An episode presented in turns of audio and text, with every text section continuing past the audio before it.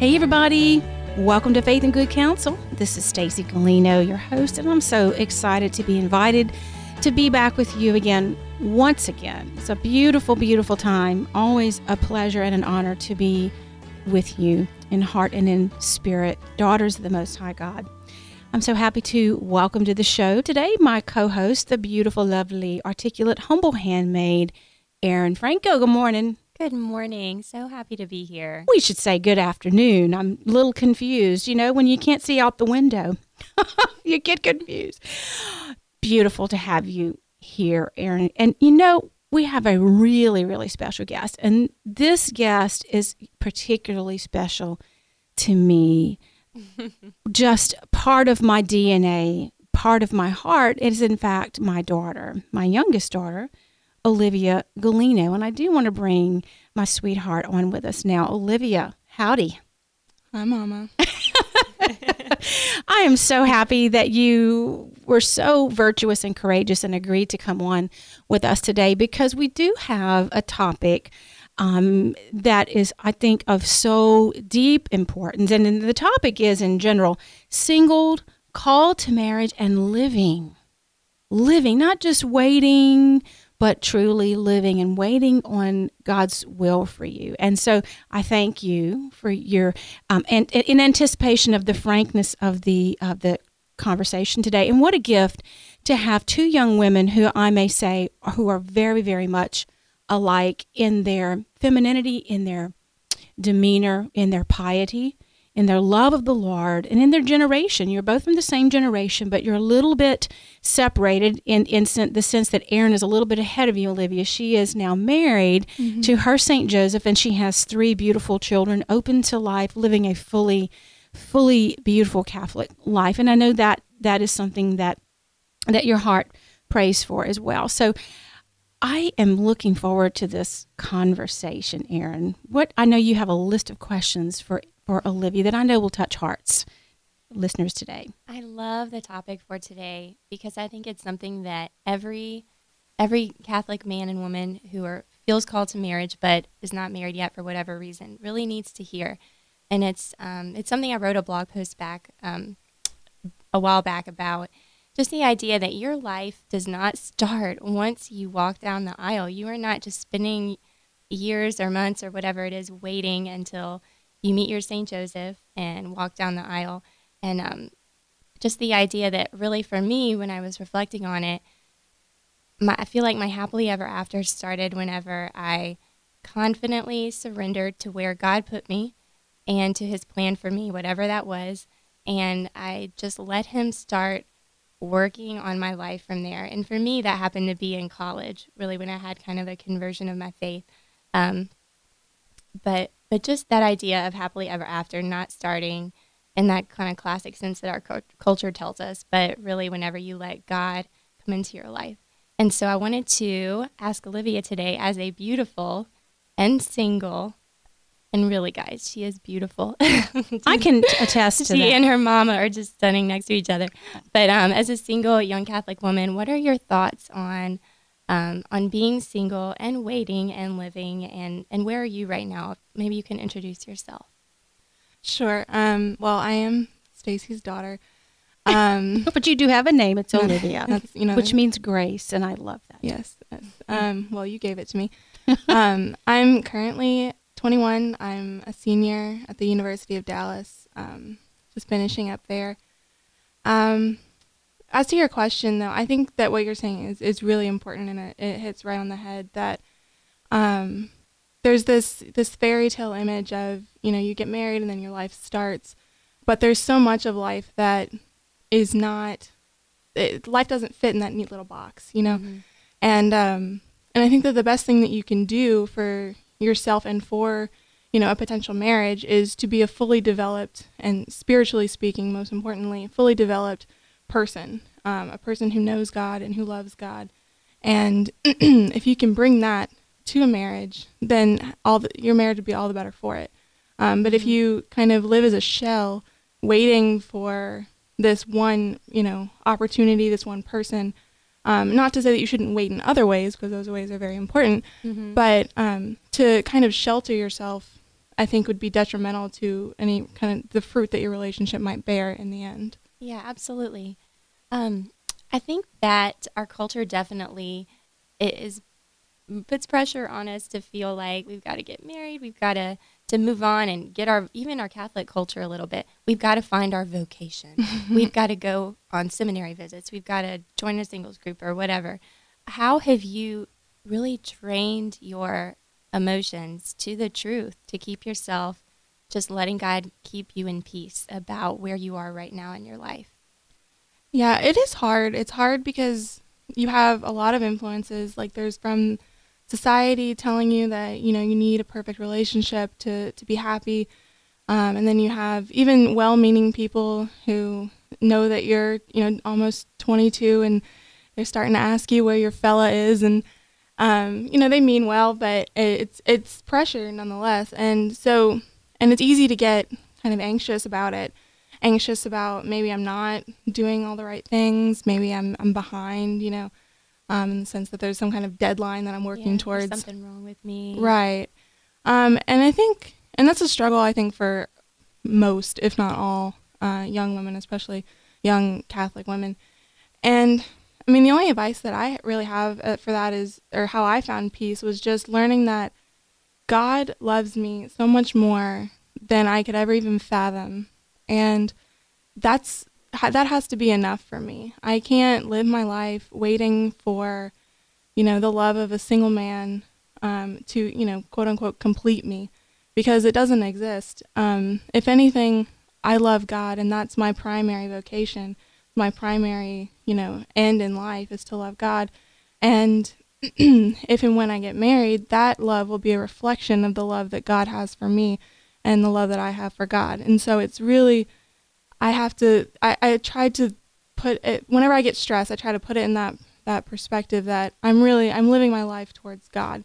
And if that's all I do in my life, if I end up never getting married, then it'll be okay. It won't be, you know, mm-hmm. what I had foreseen for my life, but it'll be all right. Yeah. You are such a solid young woman. I'm just so impressed with her. I'm She's trying not to cry. I know her. Mama. I could. I didn't think I could love my daughter more, but I'm. I'm yeah. falling more and more in love with her as we sit. She's so wonderful. yeah. Um, I I really want to pursue a little bit that idea of our primary vocation. That's it's kind of a term that I heard, I guess, from the writings of John Paul II that we, of course, you have a vocation to marriage or to religious life or consecrated life, but uh, we all have a primary vocation to share the good news really to bloom where we're planted and be that fragrance of Christ for everyone around us.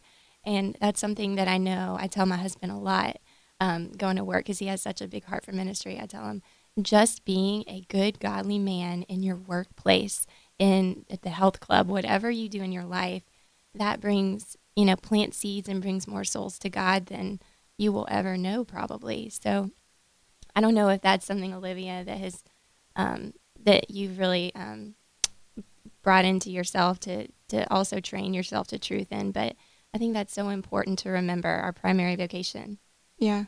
And that's that was really like the turning point for me because I spent a lot of years, you know, thinking something's got to be wrong with me. I don't I don't know what it is, so I can try to work on it, but if I can't identify what it is, I can't work on it. And so it was just this back and forth of you know, I'd, I'd think I was fine, and then I'd end up being like, no, I'm not. I really don't know what I'm doing, and I'm really just anxious about this whole thing.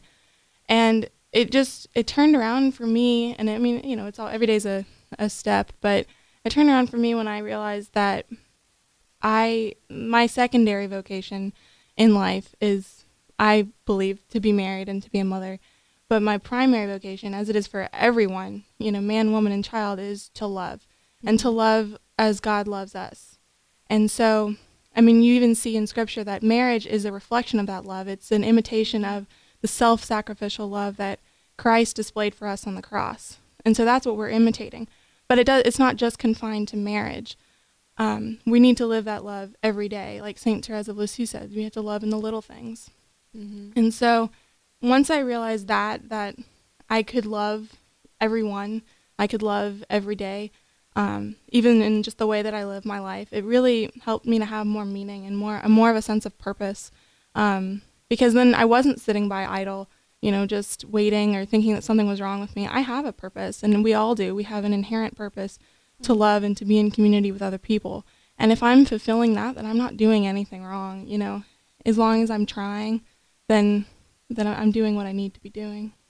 But doesn't the culture tell us? And I wonder if some of those messages might have, from the culture, Olivia, might have influenced you in those earlier years. You're not worthy. You're never good enough. You know, the different messages that objectify us as women, that we're objects to be desired. And, and, and it, it really, I think, stunts in a lot of way our our relationship with Christ. I mean, was mm-hmm. that, do you think that had any influence in, in your earlier times when you were pondering these things?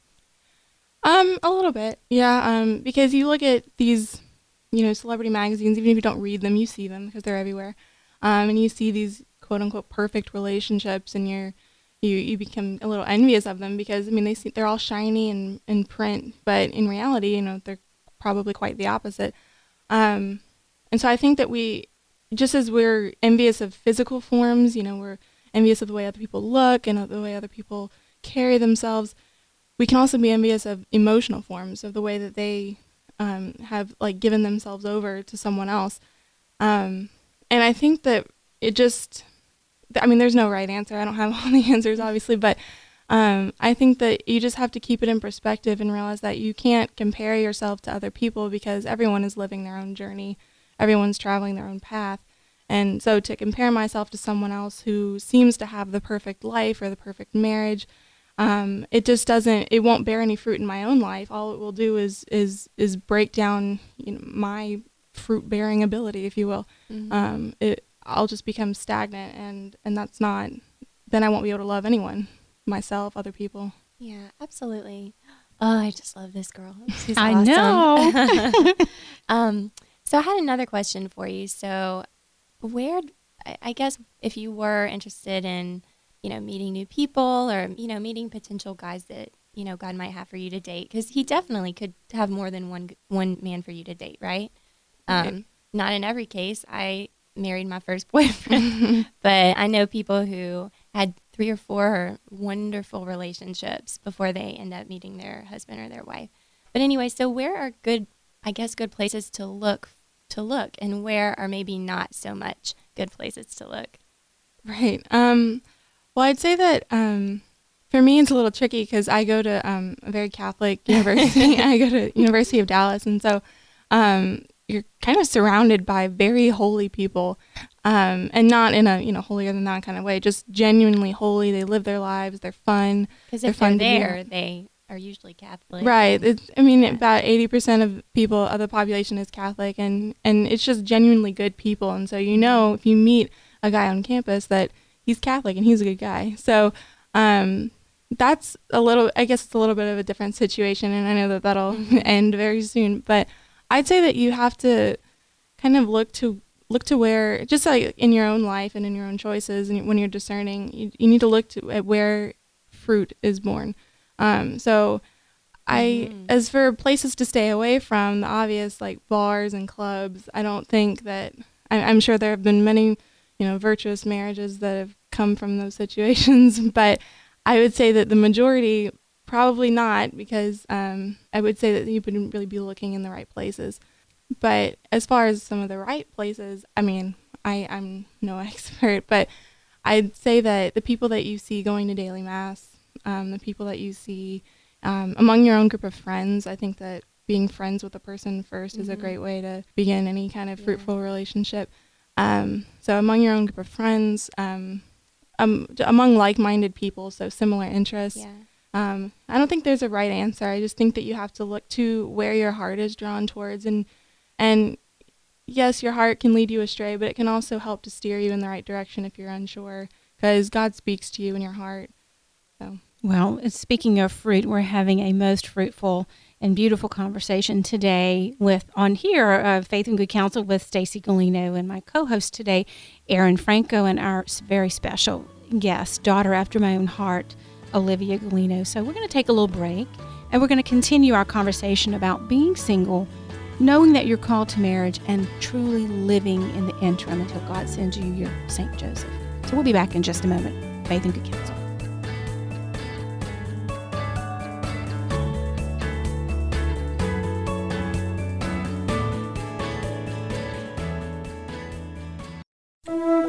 Evangeline the Musical is coming home to Louisiana. This special performance of Evangeline the Musical will be held on March 15th at 8 p.m. in the LSU Union Theater. Not only will you be deeply touched by this magnificent production, but all proceeds from the play will support the work of Catholic Community Radio and Woman's New Life Center. Tickets are on sale at the LSU box office. Call 225 578 5128 or log on to unionweb.lsu.edu. Hope to see you there.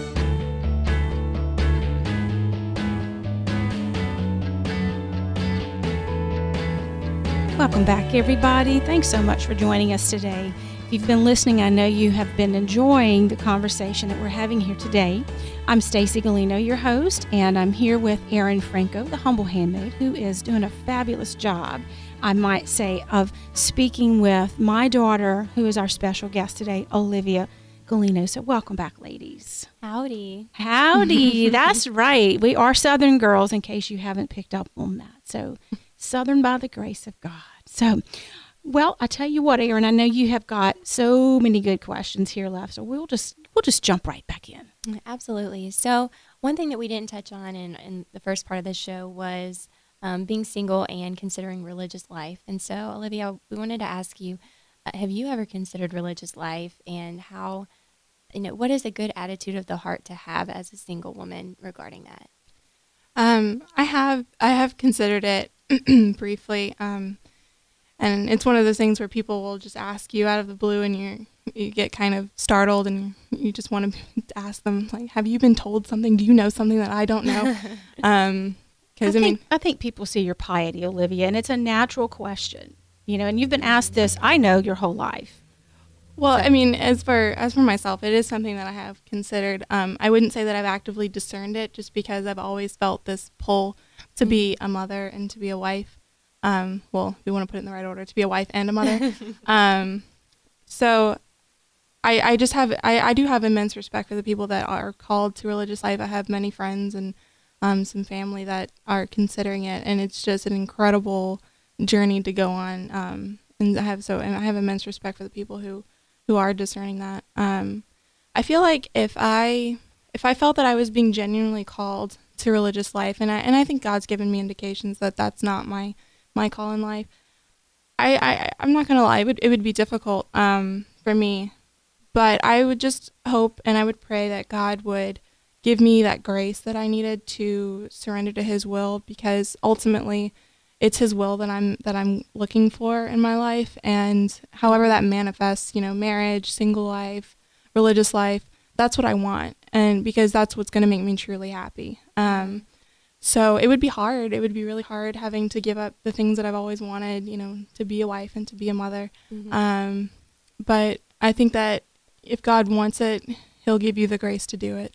Yeah, just that idea that whatever God has for you is the best, is what you were created for, and you Mm. will blossom in that, and you will be happier than anything you could come up with yourself. Right. Of your dreams, you know. Um, so moving on a little bit, I wanted to ask you what they have the terms, I guess, for dating these days. They have dating, and then they have the more traditional term of of courting. Mm-hmm. So, what do those terms mean to you? What, how do you have one or both in your vocabulary, and what do you think about them? Um, I don't really use the term courting, um, except when I watch, you know, BBC dramas and things like that. but um, I I think that it's an important distinction. Um, courting seems like such a serious word. Um, Mhm. seems really stuffy, but I think that that's what we really want. Um, that's the kind of dating relationship that we're looking for. Um, I think we switched to the term dating because it kind of takes away the seriousness of courting, but it leaves you with the fun and the companionship. Um, but courting is really, I think, the the more ideal premarital um, kind of relationship because your intentions are up front. You there's it's just mired in respect for each other, um, and you you're beginning with the end in mind. Yeah, Um, absolutely. and I think that that's something that's missing from the modern dating culture is um, there's so much of casual dating and friends with benefits and all of these other kinds of dating relationships that um, are really more just you know friendship plus, if you will. Um, and there's not really There's a a, lot of focus, marriages like that, right? you know. That Right. leads to a lot of broken hearts. Yeah. Right. And so, I mean, it's not to say that every first date you go on, you're immediately imagining yourself in a in a wedding dress marrying the guy across the table from you. We got to hold ourselves back a little Right, sometimes right. as women. right. You do have to guard your heart, Yeah. but um, but I think you also have to be very aware of what your intentions are and what the other person's intentions are. Yeah. Not to say, you know, end of the night on the first date. So, what do you think about marriage? But just to be no, just to know that that is their end goal, and you're to be aware that that's what why you're both, you know, in the in the relationship that you're in is to figure out are we the right person for each other, Mhm. and if not, then then we'll go our separate ways. But yeah, I think that that's an the courting and dating distinction is really important, and we need to like bring back the meaning that Yeah. courting so put has. like the heart of what it means to court Mhm. in back into dating. You know, Right. So and the dignity the dignity of each person who is created in the image and likeness of God and holding to that and the chastity and the purity and the virtue that undergirds courtship, I think, versus dating, which has a much more, in my mind, in, in this older um, mindset, a more secular connotation where there might be some improprieties that would be expected pretty Mhm. early on and so forth. And that that's that is- Mhm. that is an assault on our dignity. Yeah. So um, I think you articulated that so beautifully. Um, and they just had a quote come to mind that I remember before I met my husband Michael. I had read and I loved it, and it was um, that you should have your heart so deep in your God that your future spouse has to go to God to find you. yeah. That is Mhm. beautiful. Yeah, isn't that beautiful? needs to be up on our website, I know on our beautiful. Facebook page. So um, I had another kind of fun question too, Olivia. So I know when I was like in high school and before that, probably they have this fad that a lot of girls do that we make a big long list of all of the things that we need to look for in our future husband. I Mhm. mean, it can be he has to like Disney World, he has to be tall, he has to be Catholic, you know. But but if you had you know a list in your head, what would be maybe your top three things that you would be looking for? Right. Um, I mean, I won't lie. I'm I'm six foot tall, so tall has usually been something that comes to mind in a you know in a non-serious context for that. But um, I can't really say that I've ever made like a, a physical, tangible list. Um, but as for the whole list making idea, I think that it can, like most things, it can be either good or bad depending on how you're Mhm. doing it and Mm-hmm. um, the mindset that you have when you do it. Um, I think it could be a good thing, a good opportunity to kind of isolate those attributes in a potential spouse that are most important to you. Um, so things like, is he faithful to you? Is he honest? Um, is he responsible? Um, even things like a good sense of humor, like that, that goes a long way. That shows you who he is as a person. Um, the way he handle handles crisis situations, you know, those are good things um, to I look have to for. interject real quick. They had something on Facebook the other day, and it said that before you marry somebody, you should put them in front of a computer with slow internet, and then you figure out who they really are. Are we still working on our virtue of patience? So are we even trying? Right? yes, definitely. so That's a good I one. know that, I love that questions, and yeah, I think lists can be they can be good in some ways and bad in others. You can maybe get a little too specific. Right. I And wonder. it just, oh, sorry. I was just thinking about a model of manhood. I mean, when you think of authentic manhood in our culture, I mean, who comes to mind for you, for both of you? Um, well, for me, it, it would be my dad. Um, I wow, true. I mean, when I think of, I think of St. Joseph, but um, St. Joseph's is, is kind of blended with Glenn Galino in my mind. Um, Just- strong and and responsible and loving and kind. Um, and so that's what I'm I'm looking for. Um, that kind of man because I know that that's a good man. He does have big shoes to fill, but I know he's out there. I know, I know he's out there for both of my beautiful daughters. Um, you know, Stacy, if you don't mind, I wanted to ask you a question too. Okay. Um, as a mother of at least one three twenty something, Three twenty something. Um, yeah. As a parent, how do you pray for your children for their vocation and for their future spouse? What what what specific words or saints or prayers have you used? Well, that is that's a very easy question. It starts at conception. It really does. Um, though I was a brand, brand, pretty brand new Catholic um, when I we first became pregnant for my oldest daughter, Amanda. I began praying for that child. I prayed for her for my children before they were born that God would bless us with children. Um, but you just pray that they will be be held in God's will and they will do God's will, um, that they will love the Lord God with all their heart, mind, and soul. And I've been praying in particular, which is relevant to the subject that we're talking about today. I've been praying for my children's future beloved spouses since they were born, each one of them. And I've just offered them um, to the Lord. I've consecrated each of my children to the Lord.